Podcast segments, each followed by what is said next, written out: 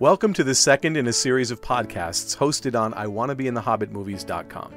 I'm Patrick Spadaccino, and I'm sharing some of my favorite moments from J.R.R. Tolkien's classic book, The Hobbit.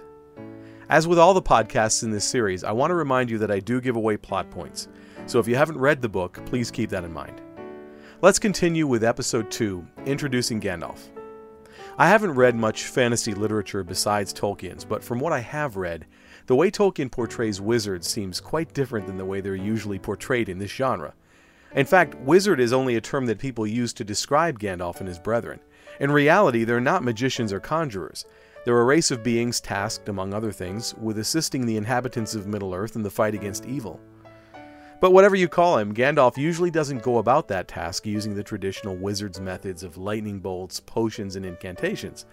We discover later that he possesses these types of abilities, but his methods are usually more along the lines of advising, guiding, learning, and teaching ancient lore, and just being in the right place when he's most needed.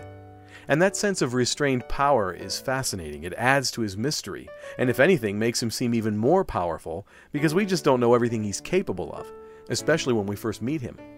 So, right when Gandalf walks up to Bag End for the first time in The Hobbit, we begin to see the wonderful humor that runs through this book. I love the dry way in which Gandalf responds to Bilbo's simple good morning, and his refusal to be put off by Bilbo's discomfort when the word adventure is thrown out. And we see that touch of irritability for which Gandalf becomes well known.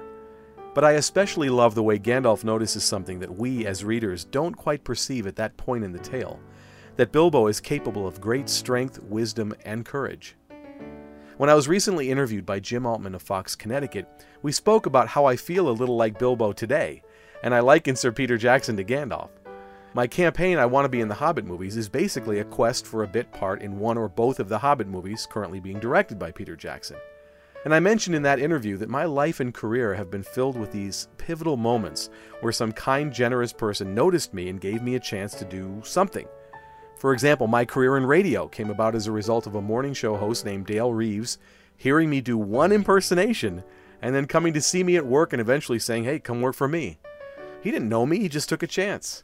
And in the end, he was happy he did, and it led to a satisfying, successful career in radio and was the launch pad to other equally satisfying endeavors. In fact, if not for Dale's act of faith, I would never have met my wife.